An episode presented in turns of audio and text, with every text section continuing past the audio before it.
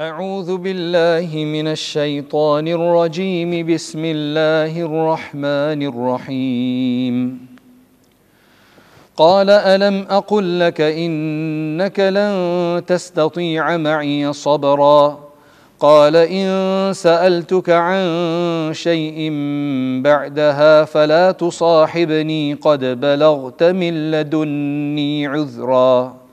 فانطلقا حتى إذا أتيا أهل قرية استطعما أهلها فأبوا فأبوا أن يضيفوهما فوجدا فيها جدارا يريد أن ينقض فأقامه. قال لو شئت لاتخذت عليه أجرا. قال لو شئت لاتخذت عليه أجرا. قال هذا فراق بيني وبينك سأنبئك بتأويل ما لم تستطع عليه صبرا. الحمد لله رب العالمين والصلاة والسلام على سيد المرسلين وعلى آله وصحبه وبارك وسلم تسليما كثيرا إلى يوم الدين. أما بعد Alhamdulillah, we are finishing off Surah Al Kahf today and starting the 16th juz of the Quran. So we're over the halfway mark, inshaAllah. Allah facilitate the second half as He facilitated the first half. And in the 16th juz, there's the rest of Surah Al Kahf for a few pages. And then after that comes Surah Maryam, the entire Surah Maryam, which is relatively short surah. And then a slightly larger surah Surah Taha, which is also entirely uh, in the 16th juz. So we're going to be looking at the rest of Kahf, and then Maryam, and then Surah Surah Taha. May Allah subhanahu wa ta'ala facilitate. So we've discussed a lot uh, of Surah Al Kahf already, that it contains three larger stories that deal with the main topics of materialism and materialism and Islam or faith in general and they had three, uh, aside from the three major stories, they had the three, you can say, uh, examples, out of which one was like a story anyway. So we've done all of those. We've just got the last story left, which is Dhul Qarnayn's story. But as we start from verse 75, which is the beginning of uh, the 16th juz, that's still a continuation of Musa and Khidr alayhi salam story. Having said that, um, if you've already been able to figure out what the lesson is in each of these stories relating to faith and materialism. Right, what is the what is the lesson in each of these stories? If you've been able to figure, I mean, they're all about materialism, but what what aspect exactly? So I think if you if you think over it deeply, the story of of the Kahf of the people of the Kahf, Ashabul Kahf, those people, their story is more about firmness of faith, firmness on faith in the face of just persecution or danger or aggression the story or the example of the person with the, with the gardens, that was clearly about wealth. That was clearly about becoming misguided or deluded by wealth and thinking that that's going to help you out and give you the security that you require. And even though the person was a person of faith, supposedly. Then, number three, this story of Musa alayhi salam and uh, Khidr alayhi salam, uh, we will discuss what the main lesson from that is. And then we have the story of Dhul Qarnayn, and again we can discuss the main story or the main gist of that story is as well related to the tension between faith and materialism. So anyway, the story of Musa alayhi salam, which we discussed yesterday anyway with Khidr alayhi salam, the idea was that uh, he was going to tell him the story, and he, uh, well, from verses 79, he tells him the reasoning. And I think we went through the reasoning yesterday anyway, so we really don't need to discuss this again. Um, he gave him the reasons for why he did the three different acts. Right? Now, let us start from وَيَسْأَلُونَكَ عَنْ ذِي الْقَرْنَيْنِ which is verse 83, and that is where the last story begins. After that, there's a uh, just a roundup and advice of the Prophet to the Prophet ﷺ and about Allah subhanahu wa ta'ala. So وَيَسْأَلُونَكَ عَنْ ذِي الْقَرْنَيْنِ قُلْ سَأَتْلُو عَلَيْكُم مِّنْهُ ذِكْرًا They also ask you, remember there were three questions that the, they had asked um, the people of Makkah had gone to the Bani Israel because they were people of the book and they said, Give us some questions that we can ask. So these were three of the questions the Ruh and this and the Kahf. Uh, the Prophet ﷺ, well, the Quran reveals uh, in detail two of them, and about the ruh, he gave the general, general kind of answer which we covered yesterday. So now this is Dhul Qarnayn.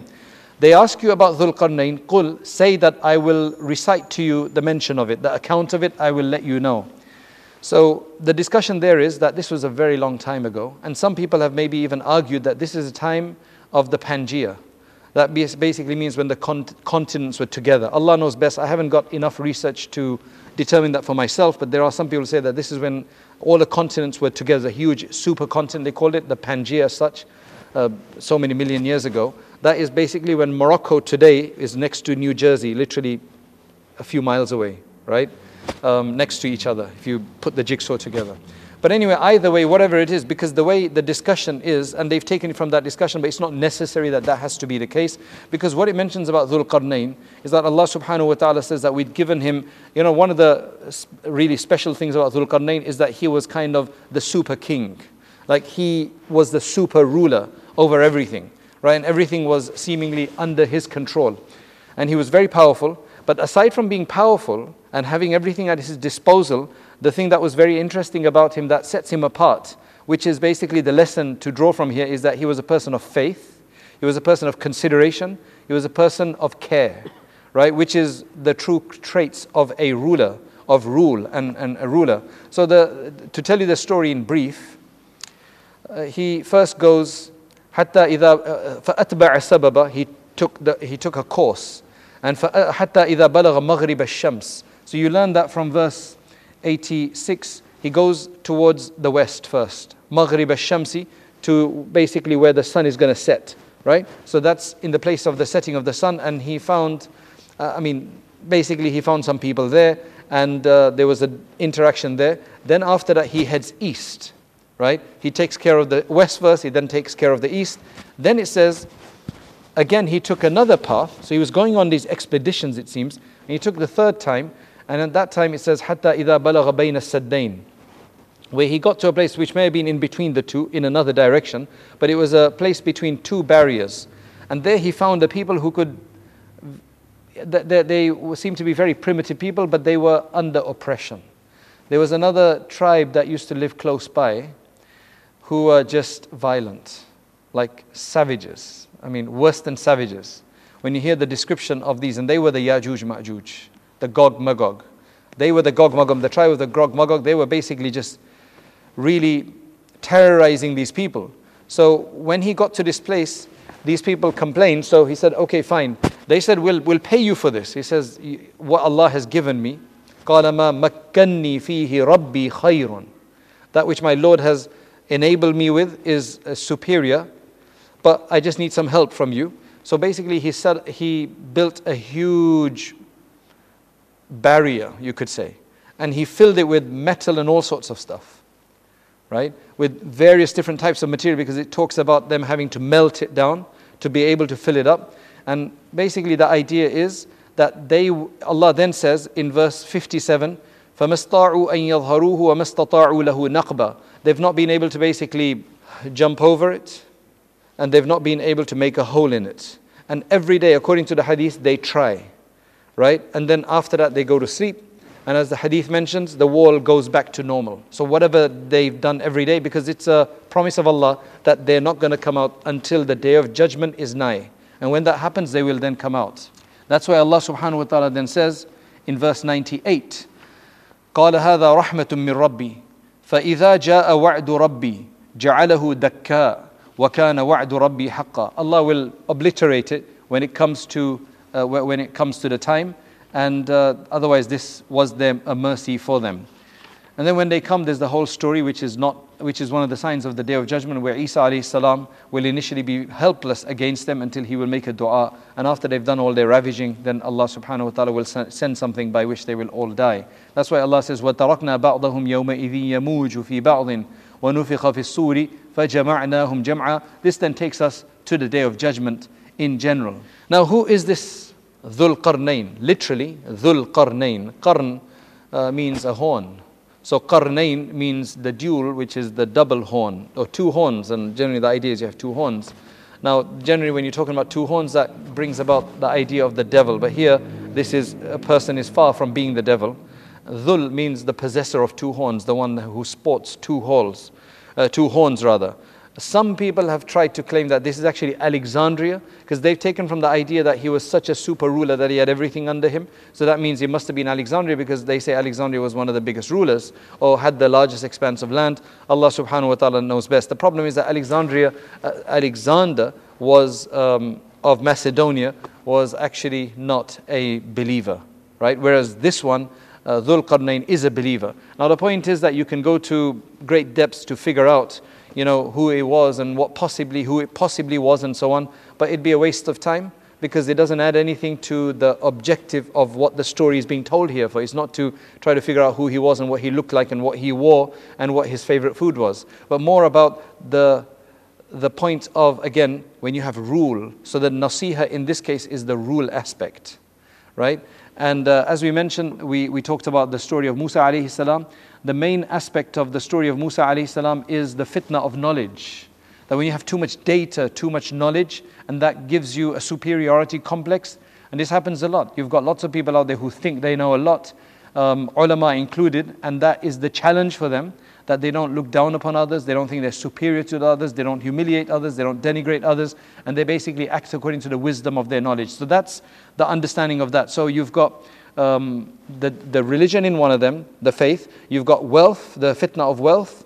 Uh, you, uh, the trials of religion, the fitna of wealth, the fitna of knowledge, and the last one was the fitna of uh, leadership, rule, authority Right? So that's what we get. Now the final section of this surah is أَفَحَسِبَ الَّذِينَ كَفَرُوا أَن يَتَّخِذُوا عِبَادِي مِن دُونِي أَوْلِيَاءَ إِنَّا أَعْتَدْنَا جَهَنَّمَ لِلْكَافِرِينَ نُزُلًا There are several different themes that are mentioned in this last point dis- distinction between the people of paradise, the people of hell, and Allah says, as He says in 107, إن الذين آمنوا وعملوا الصالحات كانت لهم جنات الفردوس نزلا People who believe and do good deeds for them is Jannatul Firdaus as a place uh, for living.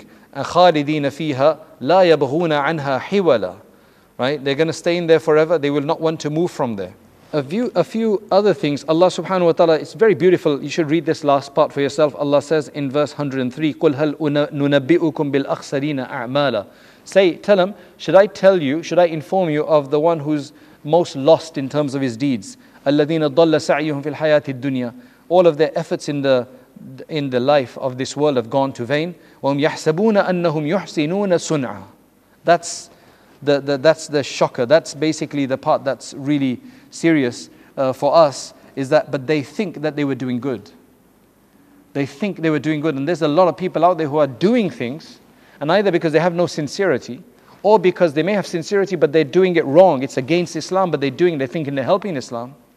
Subhanallah. They used to think they were doing good, but all of that is going to be redundant, it's going to go to vain. And that's why Allah says that فَحَبِطَتْ أَعْمَالُهُمْ Their deeds are all going to be cancelled. So I think that's it. The last, uh, the, the last two verses then, Allah subhanahu wa ta'ala is talking about Allah's words. And this obviously comes down, there was a case uh, and a reason uh, for the revelation of this verse, which we don't want to get to, but you can read about in the tafsirs. Basically, what Allah subhanahu wa ta'ala is saying, that if all the oceans were ink, uh, in order to write down all the words of Allah subhanahu wa ta'ala, then all of those oceans would de- be depleted before Allah's words could be completed. Allah's words are infinite. All the oceans, either this means the words of Allah or the praise of Allah, you cannot complete, would not be completed even if you used everything. وَلَوْ جِئْنَا بِمِثْلِهِ مَدَدًا Even if you were to bring a similar amount, another seven oceans. It's just an example, it's just not going to happen. Many tafsirs have dealt with this in great detail. And uh, that's why the last verse is فَمَنْ كَانَ يَرْجُو لِقَاءَ رَبِّهِ فَلْيَعْمَلْ عَمَلًا صَالِحًا The one who wants to meet, who, wants, who is hoping for the meeting with his Lord, then he should do good deeds. وَلَا يُشْرِكْ بِعِبَادَةِ رَبِّهِ أَحَدًا in, in the worship of his Lord, he should not ascribe any partners. May Allah grant us pure belief. Basically, the, the final lesson from Dhul Qarnayn's story was obviously the fact that when you're a person of authority, then just as these different people asked him for different things, both he was firm. In some places, he had to punish. In some places, he had to forgive. In some places, if you read the story, you'll see then in the final one, we have to actually help them. And he used many of his own resources as well, and he took help with them. That gives you a number of different lessons uh, fr- from that as well. That when you're in a position of authority, you need to have the empathy and you need to have the real concern. You don't just take it to fill in a position. Alhamdulillah. Now we begin Surah Maryam. Surah Maryam is a very well known surah because a lot of new Muslims, or non Muslims in fact, this is the surah that kind of pointing, that they point the non Muslims to when they want to read part of the Quran. But you have to remember that a story of Maryam alayhi is not just here, it's also in Surah Al Baqarah, uh, Surah Ali Imran rather. Surah Ali Imran holds a, la- a large uh, detail as well. And here, there's other aspects of the detail of Maryam alayhi story as well. But the way it starts is again, it starts with the, it's a, it's a Makki surah with 98 verses, so still around the, it's still in the hundreds, and it has just six sections. So it's quite small because we need to get to Surah Taha. And just like with other Makki surahs, it's going to discuss fundamentals and basics like the oneness of Allah and resurrection and reward and punishment and so on. Uh, but this surah is actually full of the stories of prophets, right? It's got several discussions, uh, mainly about um, uh, both this one and Taha is also about prophets. In fact, Maryam and Taha considered to be like sister surahs, right? Very similar themes and so on, which we'll discuss a bit later. Now, the discussion here is that the first, the first uh, prophet that is discussed is Zakaria alayhi salam. Allah says, كاف ها يا عين صاد ذكر رحمة ربك عبده زكريا Amazing, right? ذكر رحمة ربك عبده زكريا The way your Lord was merciful to his servant Zakaria. Could have just said his prophet, said his servant. Because it's when a servant acts like the servant that they become entitled to the greatest reward from Allah. Now look at this carefully. إذ نادى ربه نداء خفيا When he called on subtly to his Lord, a subtle call he made to, to Allah. And you know when he did that, when he saw Maryam alayhi with the fruits. So he's like, okay, my Lord, he's reinvigorated this uh, desire. قال رب إني وهن العظم مني واشتعل الرأس شيبا ولم أكن بدعائك رب شقيا so essentially, these are the things he's saying to Allah. This is telling you how to make a dua to Allah subhanahu wa ta'ala, especially if you're people who can't have children, who can't have a son sometimes, because that's a big deal for some people, and or just anything else in life. There's something that you really want and you can't, you can't have. Now remember, he'd become very old. His bones had become weak, he mentions that. His hair had grayed, become white. His wife was very old and was actually infertile, was barren. Now, Zakaria alayhi salam, they say at that time was about 120 20 years old, and his wife was 98, right? At that time. And it just seemed like impossible to have a child at that age. However, he asks Allah subhanahu wa ta'ala. He puts his hands up. I don't know if he puts his hand up, but he make a dua to Allah. And basically he says to Allah subhanahu wa ta'ala, the number one, I'm very weak. Number two, I am weak, but I am not despondent. I am not hopeless because وَلَمْ أَكُمْ بِدُعَائِكَ رَبِّ شَقِيًّا Basically, I've not been ever been unfortunate when I made a dua uh, to you. And then he, the third point, so he talks about his weakness. He talks about always getting an answer from Allah. So there's the hope there. And number three, that uh, he, uh, he gave a pious reason, a righteous reason, that I'm worried about leaving the people behind me without a successor. وإني خفت الموالي من ورائي So Allah subhanahu wa ta'ala then gives him a child. And what a child he gives him? He gives him Yahya alayhi salam. Somebody who's never had that name before, Yahya, to be alive. That's the meaning of Yahya. The meaning of Yusuf is Yazid, to be to increase, right?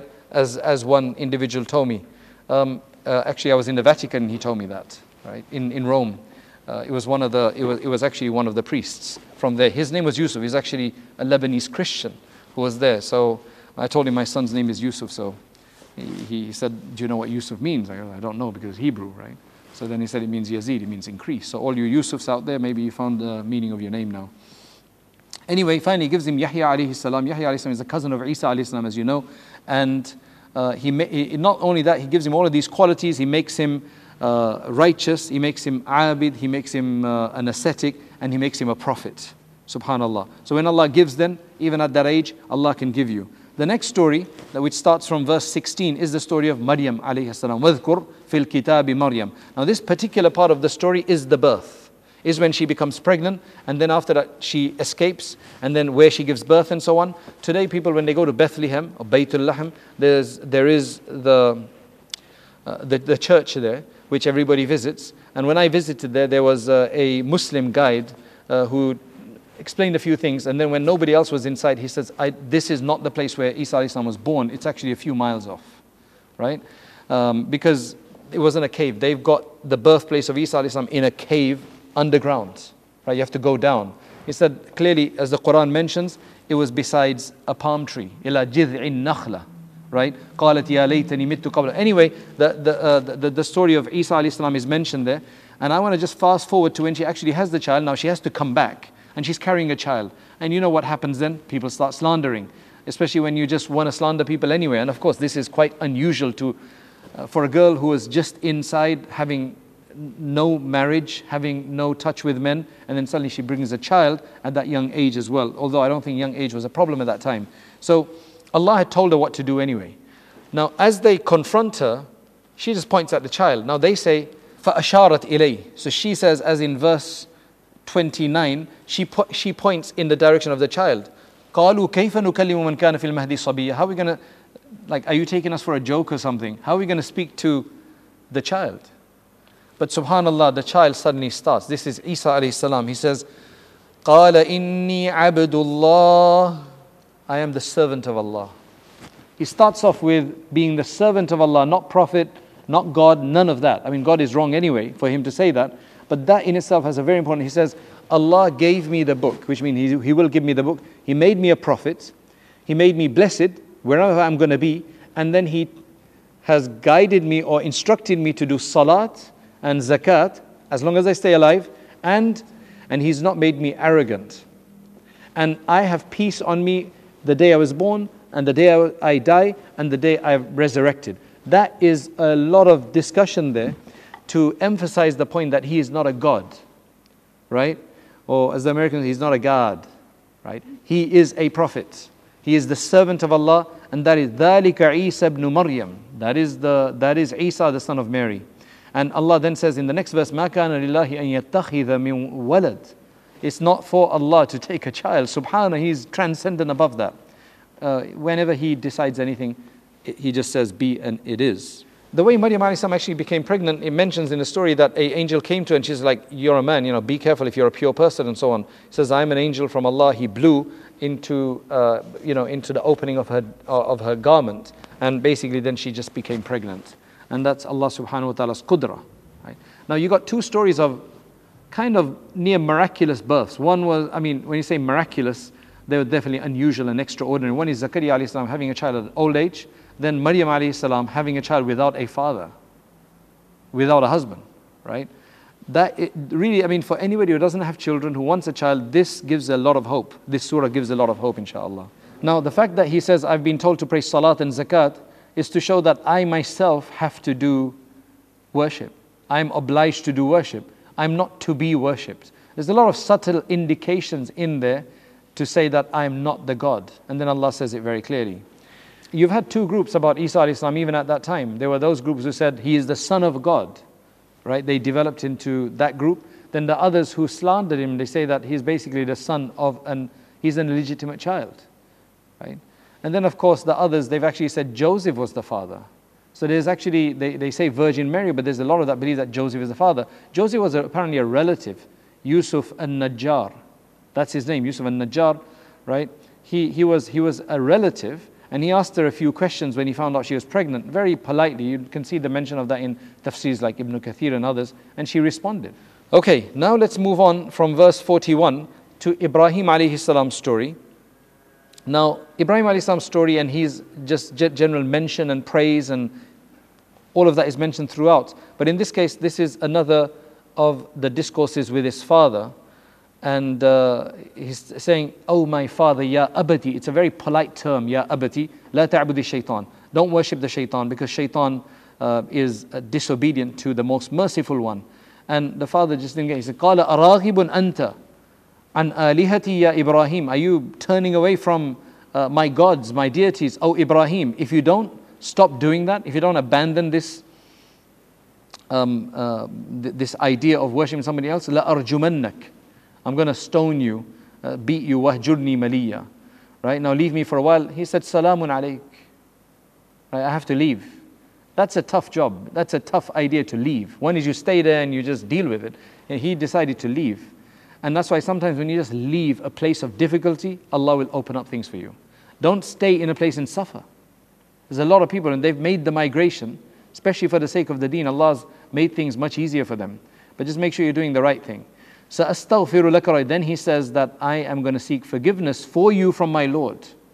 And the other place already told us, we read before that Allah told uh, that he did that at the beginning, but when he decided it was, when he realized it wasn't going to happen, he then said, I'm not going to do that. Then Allah subhanahu wa ta'ala speaks about, uh, Allah says that we, when he left and he did the sacrifice, we gave him Ishaq, we gave him Yaqub, and uh, we gave them, we, we made all of them prophets. And we gave them from our mercy, وَوَهَبْنَا لَهُم مِّن رَحْمَتِنَا and then he mentions all that. Now, one thing you have to remember, you have to understand here is that apparently after Isa, after Ibrahim alayhi salam, pretty much all the prophets, as far as we know, came from his children. So all the Bani Israel, and then Ismail alayhi salam, and then Muhammad sallallahu they're all from his children, as far as we know. Because we don't know of any non-Bani Israel prophets except like Ismail alayhi salam and Muhammad sallallahu and so on. Number two, all the divine books that we know of, the four major books, they're all from prophets and messengers of his children. Then, of course, he had his own Suhufi Ibrahim, he had his own scriptures as well. And then there was a remnant of his faith in Makkah Mukarramah. So Allah subhanahu wa ta'ala talks about Musa alayhi salam, talks about Harun alayhi salam, talks about Ismail alayhi salam, talks about Idri, uh, Idris alayhi salam, gives a praise or a point. Like about Ismail alayhi salam, he said that he was always true to his promise. Uh, about Ismail, Idris alayhi salam, he says that he was very truthful as well. And uh, about Ismail alayhi salam, he also said that he used to encourage, uh, he used to order his, peop, uh, his, his family to pray salat and give zakat. So salat and zakat is constantly being emphasized here as well. Anyway, now a very interesting verse, which is verse 58, another sajda verse. أولئك الذين أنعم الله عليهم من النبيين من ذرية آدم. Those are the, those prophets from the progeny of Adam alayhi salam that we have showered our blessings upon. وَمِمَّنْ حَمَلْنَا مَعَ And from those who were also carried, you know, with Nuh alayhi salam. And from now the progeny of Ibrahim and Israel. Israel is Yaqub alayhi salam. Because remember, Yaqub alayhi salam had the 12 sons. So you got 12 tri- tribes that come from there, the Levi and the Levi and all the others, right? And وَمِمَّنْ هَدَيْنَا وَاجْتَبَيْنَا Those that we've guided and we've chosen. And then it mentions about this, uh, that they would do sujood if, if it was uh, recited upon them. Then Allah says, 59, verse 59, فَخَلَفَ مِن بَعْدِهِمْ خَلْفٌ أَضَاعُوا الصَّلَاةِ واتبعوا الشهوات فسوف يلقون غيا إلا من تاب right but after them they had some descendants who unfortunately started missing the prayer um, and following their desires now they're gonna they're in for a tough deal except always Allah gives a way out except the one who makes tawbah who believes properly does good deeds and these people will enter paradise and they will not be uh, oppressed and then Allah talks about paradise and gives a whole description of paradise. I don't want to get carried away with that because I don't have time. Otherwise, that's some of the best parts of the Quran is the descriptions of paradise. Now, Ibrahim gets all of these virtues that we just discussed because of the sacrifices that he provided, like un, unnatural sacrifices, undue sacrifice. Well, you know, very extraordinary ways, like trying to sacrifice his son and so on. Allah subhanahu wa ta'ala then discusses hellfire, and how many people have been destroyed who've done wrong. Challenging, uh, verse 75 is a challenge. But what Allah subhanahu wa ta'ala is saying that anybody who does good, Allah subhanahu wa ta'ala says, وَيَزِيدُ اللَّهُ الَّذِينَ اهْتَدَوْا هُدًى Those who want guidance and who take the path of guidance, Allah subhanahu wa ta'ala will increase them in guidance. You do the first part of starting your pursuit of knowledge. Go and take some courses, go and read some tafsirs, uh, go and read further and you will see that Allah then will only increase your guidance. And then again, وَالْبَاقِيَاتُ الصَّالِحَاتِ This is a constant recurring thing. We've read this, this is probably the third time that the, those perpetual good acts of charity, they are better for you according to your Lord in terms of reward, and they're better for you to, uh, you know, to find in the hereafter as well. The last uh, section, starting from 85, that series of verses are absolutely wonderful, extremely lyrical. We don't have the time to enjoy them properly today, but they are talking about several different things. Number one, they're talking about giving the Prophet some consolation that, look, don't worry about these people. We're going to punish them in the right way and we're going to give the believers these good rewards and so on. Then Allah subhanahu wa ta'ala starts to discuss about the Christians and they're considering uh, that God has a child. And he talks about that. So I'm just going to read a few verses. I can't, I can't, stay, uh, I can't stay without doing that. It's just beautiful the way this is read, read uh, the, the, way this. Uh, that's from verse 83. ألم تر أنا أرسلنا الشياطين على الكافرين تؤزهم أزا فلا تعجل عليهم انما نعد لهم عدا يوم نحشر المتقين إلى الرحمن وفدا ونسوق المجرمين إلى جهنم وردا لا يملكون الشفاعه الا من اتخذ عند الرحمن عهدا And then it carries on uh, about Isa about the Christians and so on. And then this part here. إن الذين آمنوا وعملوا الصالحات سيجعل لهم الرحمن ودا That those who believe and do good deeds, soon Allah subhanahu wa ta'ala is going to give them love. Allah is going to place love for them. Where He keeps it general. It's not like they love Allah or He loves them. Not just that. Allah is going to place love for them. He's going to designate and allot love for them. Now that we can maybe understand from a hadith of Jibreel alayhi salam that is, these are the guided people who are close to Allah subhanahu wa ta'ala, then it is basically as mentioned in the Sahihain, the Bukhari and Muslim, right? Um, that the Prophet sallallahu alayhi wasallam told us that when Allah loves somebody, right? They do some good deeds, whatever. Allah loves somebody, He calls Jibreel, He says, I love such and such a person. You love him too. You know, this Aisha down there and this Sumayya, this Safiya, right? This Yusuf, this Salim, this Musa, this Harun, this Hudayfa, whatever your name is, right? It's Ismail and Zakaria, right? And Abdul Rahman, inshallah, right? And uh, uh, I love this person. So you love him as well. Jibreel Islam spreads this information among the angels. Angels then come for their activities and their jobs to the earth. It gets spread on the earth. It's subliminal. It's almost like subliminal. And then يُوضَعُ لَهُ الْقُبُولُ فِي الْأَرْضِ acceptance is placed for him in the dunya. And people, you don't know why you love this guy, you just love him. Right? Of course, they're going to have detractors. Even the Prophet ﷺ had detractors who hated him. But for the majority, it's like you sometimes don't even know why you love him. And that guy is just good, right? There's something good about that person. Subhanallah, that's natural. That's natural love. That's good, right? Um, and then the opposite is mentioned that if some Allah hates somebody, is angry with somebody, then he, sa- he does the same, and then people just find that person despicable. They might have to show respect to them because of their position or whatever, but they have no love for them in the heart because the true love is from the heart. May Allah subhanahu wa ta'ala grant us that قبولية. فإنما يسرناه بلسانك لتبشر به المتقين وتنذر به قوم اللد. Again, the addresses to the Prophet sallallahu alaihi wasallam. وكم أهلكنا قبلهم من قرن هل تحس منهم من أحد أو تسمع لهم ركزا There's so many people we've destroyed in the past who went wrong. This is again to just give comfort to the Prophet ﷺ that don't worry about it. You, they, they, have no mention. The people that went wrong before, they have no mention. Right? You won't hear anything about them. Uh, that, uh, that allows us to complete Surah Maryam. Now we begin Surah Taha. Surah Taha is again another Makki surah.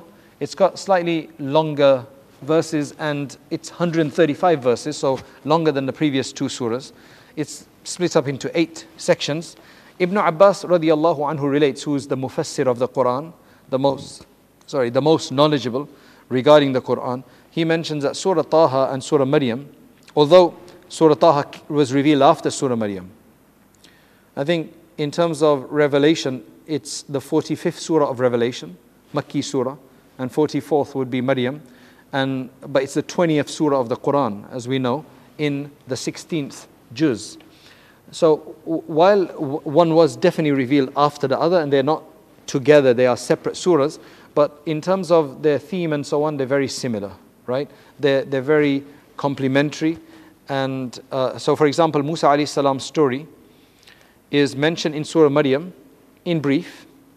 And in this surah, Surah Taha, it's huge detail, right? Huge detail, right? You'll see. Like, uh, I'm not sure if it's the majority of the surah, but it's a large, large chunk of the surah. Then you have Adam alayhi salam's story. Again, in Maryam alayhi salam, in, in Surah Maryam, there was a mention. Now here, there's more detail. And again, there are obviously, it's all about emphasizing the basics of faith. For a lot of us, to be honest, for a lot of us, sometimes it's more useful to learn to read, just to strengthen the faith. It'd be probably more useful to read the Makki surahs with a lot of reflection to strengthen the faith first. Right? Before you go into the laws, like especially new Muslims maybe, Wallahu alam, right? Because when they start looking at the laws but their faith isn't there yet, they're like, no, that's too difficult. When the faith is made, right? Of course, the salat and zakat is all mentioned in even in the Makki surahs anyway. Right? Not to say that they're not responsible for doing all the acts of Islam, right? But it doesn't mean that when somebody becomes Muslim that you must teach them everything the same day and, and then basically stand as authority over them and say that if you don't do this, then you're not a good Muslim, you're not a true Muslim. People need time. Now, Taha, what does Taha mean? Taha, it's obviously huruf muqatta'at as well. It's the Ta and the Ha.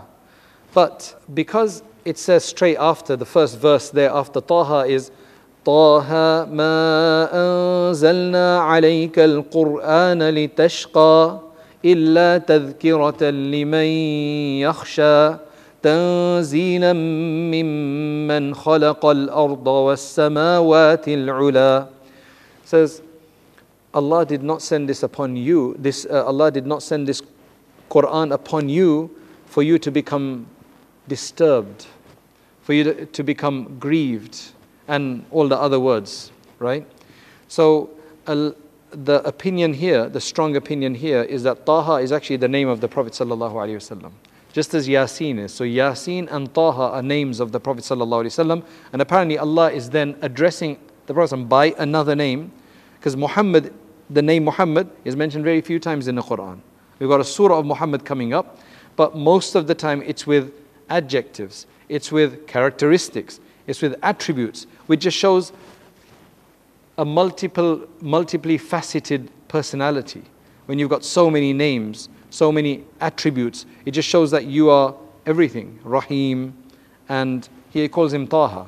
We have not put this, we have not revealed this Quran to, to, to make it difficult upon you, to create difficulty upon you. Why? What kind of difficulty are we talking about? See, the Prophet ﷺ used to exert himself fully in both reciting the Quran for himself and benefiting from it, and number two, uh, in giving the da'wah, in basically inviting people towards it. And those were bo- both extreme exertion. Exertion in reciting, right? Um, is he would stand after he's dealt with his public duties, comes home, فَإِذَا فَرَغْتَ Once you finish your public duties, fansab. Now make an effort, right? put that exertion in. So that's what he would do. And we know the story from Aisha radiallahu anha, etc., who used to observe him doing this, that he used to stand, stand for long periods in his tahajjud. We just passed uh, the verse which I didn't point out, that is fatahajjad bih, uh, right? That which was uh, to, that the, the Prophet being obligated to do tahajjud prayer. But he used to do very long ones. And if you look in the Shamail, and we've got lectures on the Shamail, the entire Shamail, right? The chapter on the night prayer. You'll see in there the different types of rak'ats that he used to read there. But the point is to do long recitations.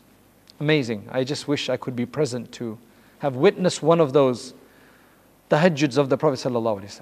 When he's really, you know, one is the public prayer where he's very measured in how much he reads, but in the tahajjud he probably goes all out. And there's some descriptions about that. I just wish I could have observed that. Allahumma salli ala Sayyidina Muhammad. The point here is so he used to make a lot of effort in that. Then the other effort is in his da'wah. He used to be really upset if somebody doesn't believe. He wanted everybody to believe. It doesn't matter how many times they would persecute him, swear at him, curse him, and he still wants them to believe. Even after Ta'if, when they blooded his entire body, and the angel was there to say, We'll finish them off. He said, No, leave it from their children. And today, Ta'if is a Muslim place. Right? Subhanallah. So that's the Prophet. So Allah is compassionate with him, right? He feels that He tells him, We didn't do this for you to make, you know, to go so much into difficulty and to find it so difficult. So Allah subhanahu wa ta'ala is consoling the Prophet. That's why Allah says that look, we didn't reveal this to you to create the difficulty for you. Illa tadhkiratan liman yakhsha. This is only a reminder for those who have the reverent fear of Allah. They're going to benefit. If they don't have it, they're not going to have it.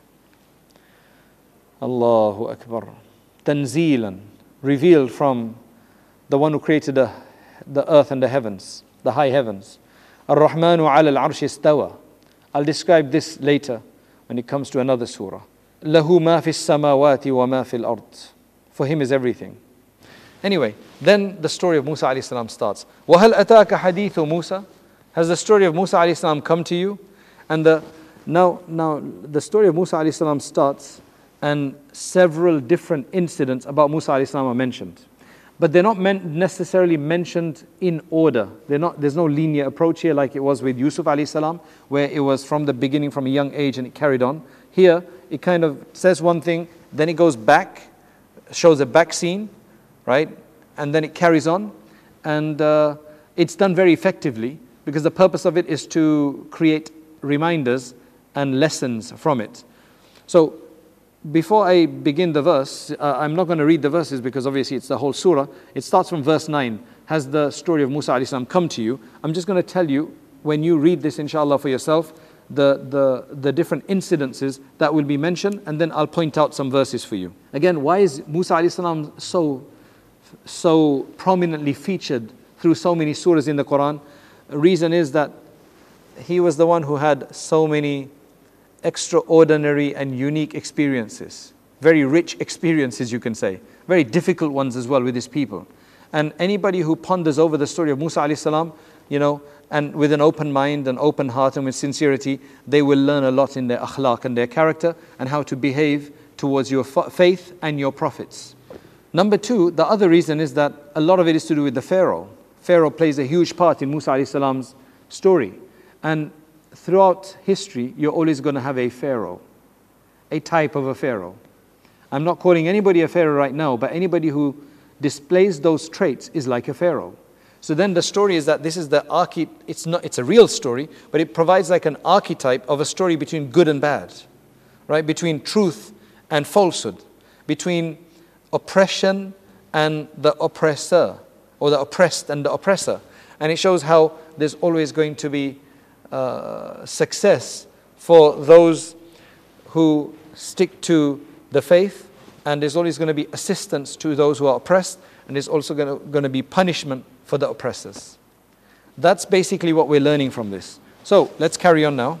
Initially, the first discussion is about when he becomes a prophet. So he's coming back from Madian with his wife, he sees some fire, and then that's when Allah subhanahu wa ta'ala speaks to him and bestows prophecy upon him. Then after that, it suddenly shoots back as a, I forget what you call those, right? Where you go back scene, right?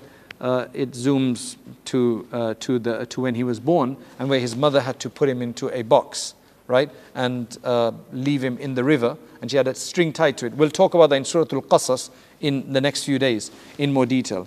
Then after that, it then discusses fast forwards to when he and his brother, his brother was a better speaker than him because he had a bit of a stutter. And there's a reason why he had a stutter is because says that at a young age, when he was being brought up in the house of Pharaoh, which we'll be discussing later, Pharaoh tested him because he was worried, right? And he gave him a glass of, uh, there, there were two bowls, one of diamonds or something, one of sparkling stones, and the other one was fire, right? And uh, he basically took the fire as a child would and burnt his tongue with it. Allah knows best that is related. Allah knows best. So he had a stutter. That's why Harun al-Islam is constantly with him. So he, they're then told to go and speak with Pharaoh. And then the discussion with Pharaoh is also, or the command there is that make sure you talk to him calmly. Even though he calls himself God, Allah is saying, talk, uh, right? Talk to him. We'll, we'll look at those verses. Then after that, he moves forward to the discussion uh, or the incident with the, the, the whole match or the challenge with the Pharaoh's uh, magicians and how they become Muslim and so on. And Pharaoh gets angry and so on. Then, after that, very quickly, Pharaoh's very angry now. So, then there's the, uh, the discussion of the escape, right? This is the escape of Musa salam with the Bani Israel from Egypt. And um, Pharaoh gets his army together and obviously uh, chases them, but to his own death. And then when they're in the Red Sea, I may have mentioned Nile before in one of the previous parts, right, by mistake. It's actually the Red Sea, not the River Nile. And that's when Pharaoh is, is killed, right, and dies, but his body is thrown up, and thus he's mummified and so on. And then the whole discussion about Musa salam now dealing not with Pharaoh, but with the Bani Israel, with the Israelites, his own people, and how they would constantly challenge him and all the rest of it. And then the, there's one story that's mentioned with a lot of prominence there is the story of Samiri. Samiri is that one person there who, when Musa salam had gone to the meeting with his Lord, he, as I mentioned last time, he took the gold that they had basically stolen from the houses and uh, put it together as a calf and said that this is your God, and Musa salam has forgotten. Right? So now it talks about then Musa salam coming back, getting angry with his brother, and so on, and then grabbing Samiri and saying, Why did you do that for?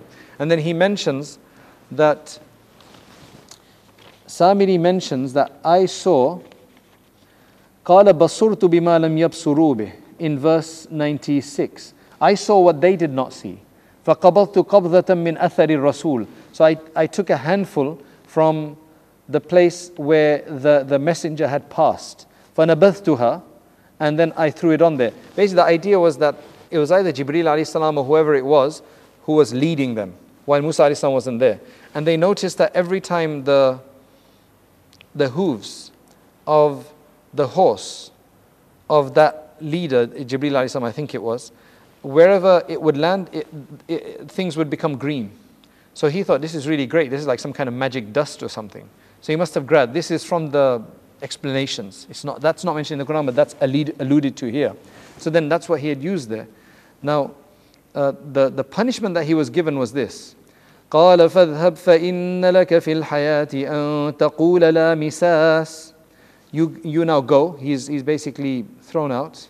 He's exiled. And for you now in your life, your job is to just tell anybody who comes up to you, La misas, no touching me, don't touch me. Right? No touching. And then eventually you will die out as well. So that's his punishment that nobody was allowed to interact with him afterwards. He couldn't interact with anybody afterwards.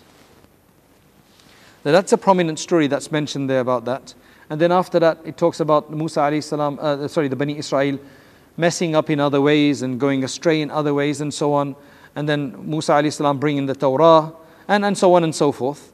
What basically it tells you, the, the, the following are the lessons that you learn from these stories, inshallah, which you will read for yourself. That Allah subhanahu wa ta'ala protected Musa alayhi and his people from Pharaoh and his oppression, right? And when he had actually started off as a child who was being basically protected so that he wouldn't be killed. And then suddenly he becomes the greatest source of death, you can say, for Pharaoh. Number two, how he was, another thing you'll understand is that how he was so beloved by the people. And the idea is that anybody that would see him would love him. Number three, it discusses that while his mother lost him in a sense afterwards, although she had some access to him, as we'll, which we will read in Surah Al Qasas, Allah subhanahu wa ta'ala, through miraculous methods, miraculous means, Allah gave him the best tarbiyah you could have in the royal household of the Pharaoh. And then still Allah made him the Prophet. That's why there's a poet who says that وَمُوسَى الَّذِي رَبَّاهُ جِبْرِيلُ كَافِرُ وَمُوسَى الَّذِي رَبَّاهُ فرعون مرسل right and that's إذا لم يكتب المرء سعيدا من الأزل فخاب من رباه وخاب المؤمل فموسى الذي رباه فرعون فموسى الذي رباه جبريل كافر وموسى الذي رباه فرعون مرسل Allah knows best about the reality of this saying that if a person has not been written as fortunate from uh, eternity from in the qadr of Allah, then it doesn't matter who brings them up, who gives tarbiyah and disciplines them, they'll all go to, they'll, they'll basically all fail. So the Musa who was brought up by Jibreel, right, becomes a kafir. And the Musa who was brought up by Pharaoh becomes a prophet, a messenger. Who is this Musa that was built by Jibreel? Apparently, Allah knows best the story, if it's a reality or not. But in some extended, I think maybe probably Israelite versions, talks about Samiri actually being a, on a shipwreck with his mother, and then he survived. He's the only one who survived, and salam looked after him, brought him up. Allah knows best.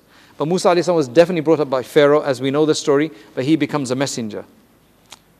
There's several other things that you will learn from there. Allah subhanahu wa ta'ala gives him prophecy. Allah subhanahu wa ta'ala speaks to him and so on. Basically from, you've got the majority, I would say probably say the majority now of the verses of this surah are about Musa alayhi salam. However, then after that, there's some beautiful verses which always, you know, I love, I, I just love. Again, the sound, uh, the rhythm of it is just perfect for uh, the, the, the content, which is a graphic detail of the day of judgment. So Allah says in verse 105 ويسألونك عن الجبال فقل ينسفها ربي نسفا فيذرها قاعا صفصفا لا ترى فيها عوجا ولا أمتا يومئذ يتبعون الداعي لا عوج له وخشعت الأصوات للرحمن فلا تسمع إلا همسا Talking about, it starts with a description of the mountains because the mountains were the greatest things. That's why the people of Makkah would actually say that, oh, when your Qiyamah comes, don't worry, we'll go on top of the mountain. They'd never seen anything to destroy a mountain, no flood, nothing. That's why Allah is then saying, they ask you about the mountains, say that they will be blown, right, apart, and then we've got numerous, they'll just be scattered. In other places, they will become like cotton wool, nothing and then you'll see the land will be just totally flat. You won't see amta, right? Iwaj, amta, you will see absolutely no crookedness, no up or down. Even if you measured it with a mechanical instrument, you would basically see it's going to become completely flat. And then it's going to say that's going to be the day of huge humility. The eyes will be downcast and so on and so forth, right? Extremely graphic description of the day of judgment. Then Allah subhanahu wa ta'ala talks about the Quran how Allah subhanahu wa ta'ala revealed the Quran and how He brings the various different discussions in there for people to benefit from. Then after that starts the discussion of Adam alayhi salam. Right? After about Day of Judgment, uh, again the story begins with Adam alayhi salam and how the angels were told to prostrate uh, and they did, whereas uh, Iblis didn't. And then uh, Allah says very clearly, فَقُلْنَا ya Adam. Right? We said, Oh Adam, inna hadha aduun lak. This is your enemy, right? What is zawjik? And of your enemy of your spouse as well. And make sure that they don't take you out of paradise so that you will become, uh, you, you'll go into misfortune, right? And, and so on. The discussion carries on. And the story is mentioned about them and you know taking what they eating from the, the apple or whatever it was that they, they had eaten from. And thereafter, Allah subhanahu wa ta'ala discusses the punishment. وَمَنْ أَعْرَضَ عَنْ ذِكْرِ Now let me just, before I get to that, I just want to mention a few other, uh, point out a few other verses to you uh, that are very, that are very inspirational, uh, for me at least. Again, there's a lot of inspiration here. There is وَمَا تِلْكَ بِيَمِينِكَ يَا مُوسَى What is that in your hand? He used to carry a staff around. قَالَ هِيَ عَصَاي Now, the, the ulama mentioned here that Allah asked him, What's in your hand? He could have just said, This is my staff. But he starts on this long discussion. It's uh, my staff. I hold on to it, right? I take support from it. I use it to basically get, gather leaves for my, uh, you know, for my animals. And I've got lots of other. Why did he go on? He just wanted to prolong that discussion. So you know when you finally get to speak to someone you've been spending to speak to a long time, right? And you're like you, you, you just start speaking. Wallahu a'lam.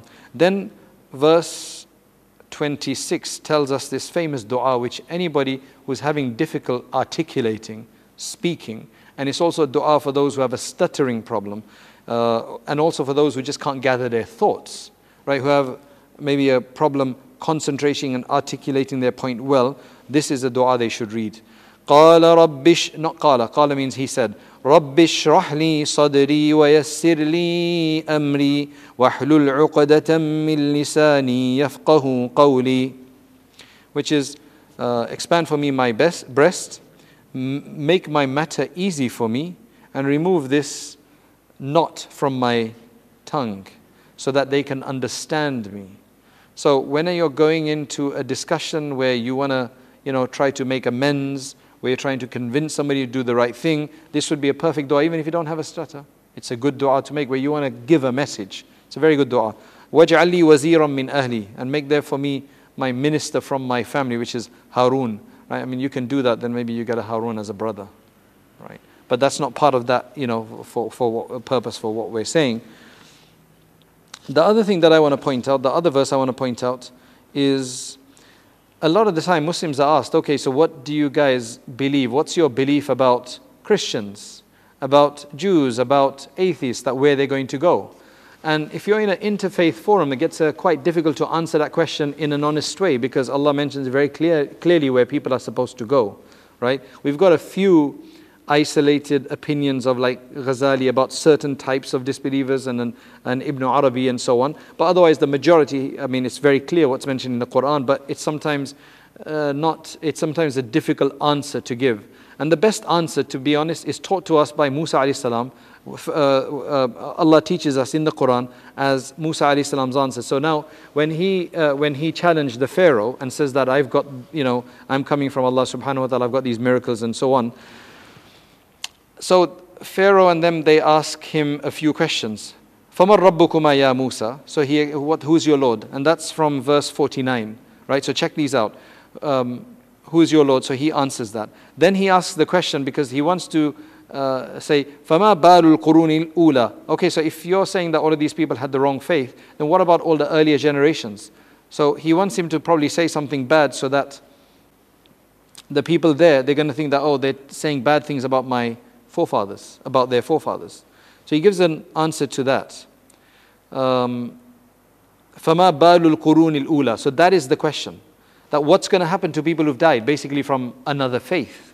So this is the answer he, he gives. He says, قال علمها عند ربي في كتاب لا يضل ربي ولا ينسى The knowledge of that is with my Lord in a, in a, in a record. My Lord never deviates, never goes astray, and does not forget.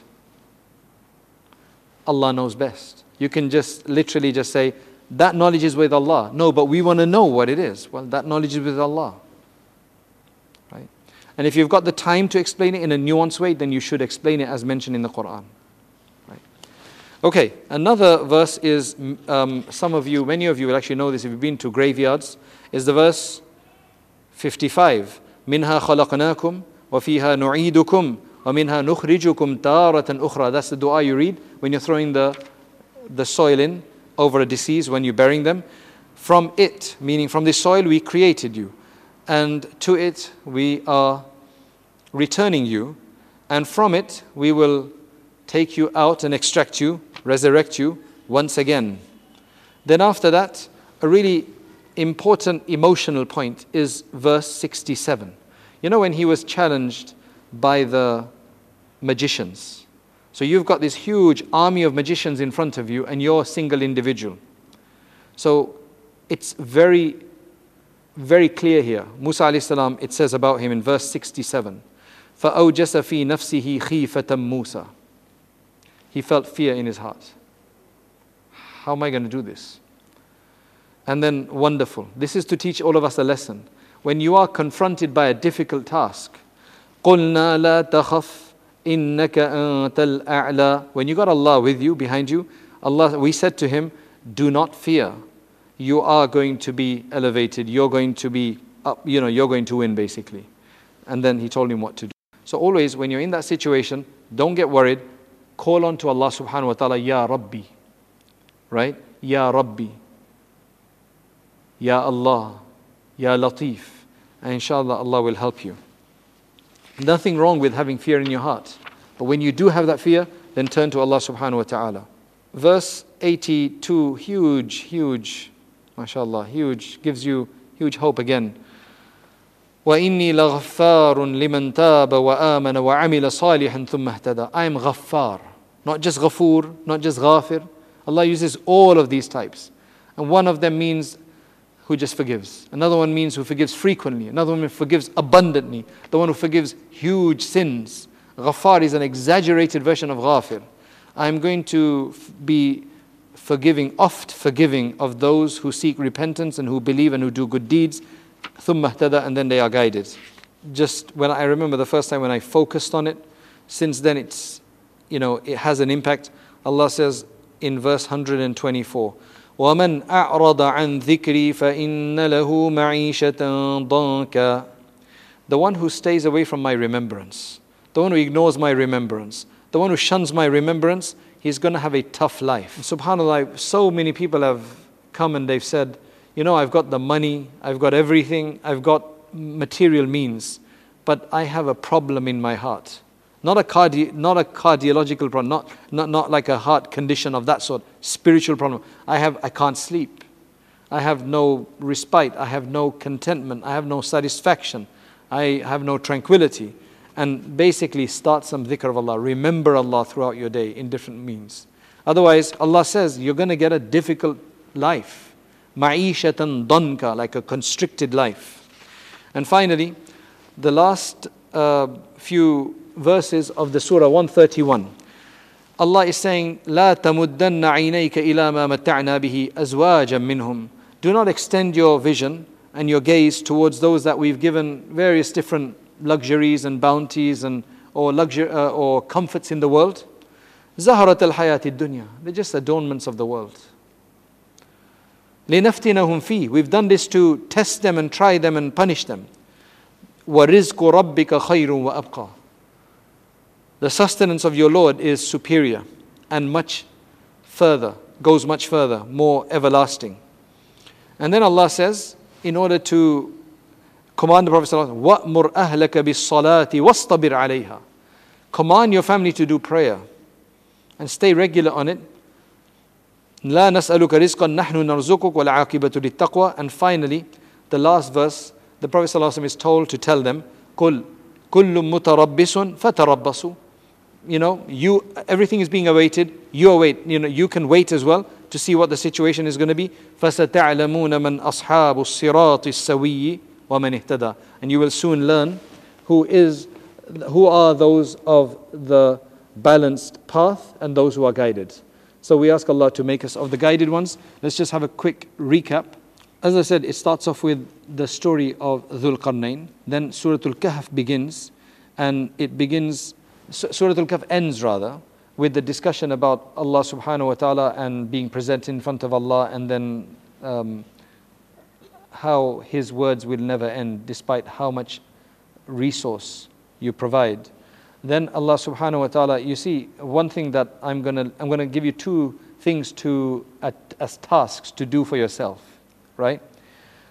And you can respond on Twitter if you want to, otherwise, it's fine. Number one, the word rahmah in its various forms, right? In its various forms is mentioned about 18 times in Surah Maryam. So find them all and see what reasons are being given to receive mercy. And maybe, inshallah, we'll be given that as well. So that's one thing, 18 times that. Number two, there are five mentions of or benefits of taqwa that's mentioned in this surah. Not directly, kind of indirectly.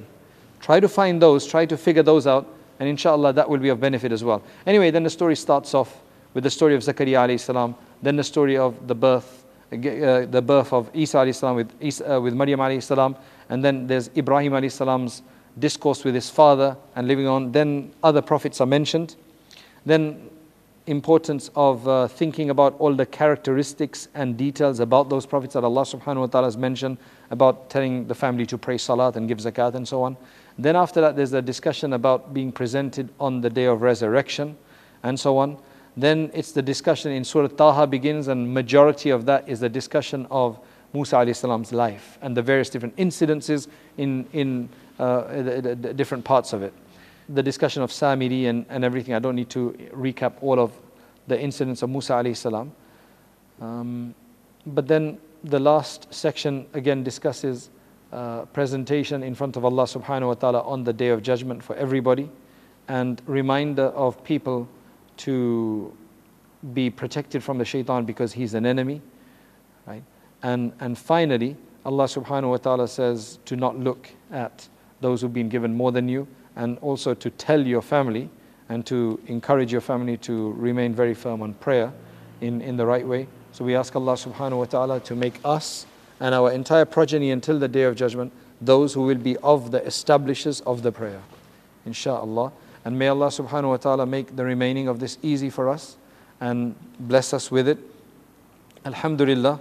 Um, I've received several messages of various, and today a, a, brother who's blind, he actually called me and that really uh, touched me uh, as well, that he's, that he's been given an opportunity to learn. Of course, the task is difficult, right, to study the Quran. But as Allah subhanahu wa ta'ala says at the beginning, the Prophet ﷺ eh, of Taha, that the Prophet ﷺ used to make his best effort to fulfill the rights of the Quran. It takes uh, time to uh, prepare this, uh, to deliver it. It takes time for you to sit and listen, for you to be patient to listen, right? And, and so on. But we ask Allah subhanahu wa ta'ala to give us the rewards, even though our efforts are, uh, are weak and we have shortcomings, and allow, allow us to finish the rest of it and make this Ramadan better than any Ramadan before it, and allow this to be, be the beginning of the journey of the Quran for us and the advancement of it. وآخر دعوانا أن الحمد لله رب العالمين جزاكم الله خيرا السلام عليكم ورحمة الله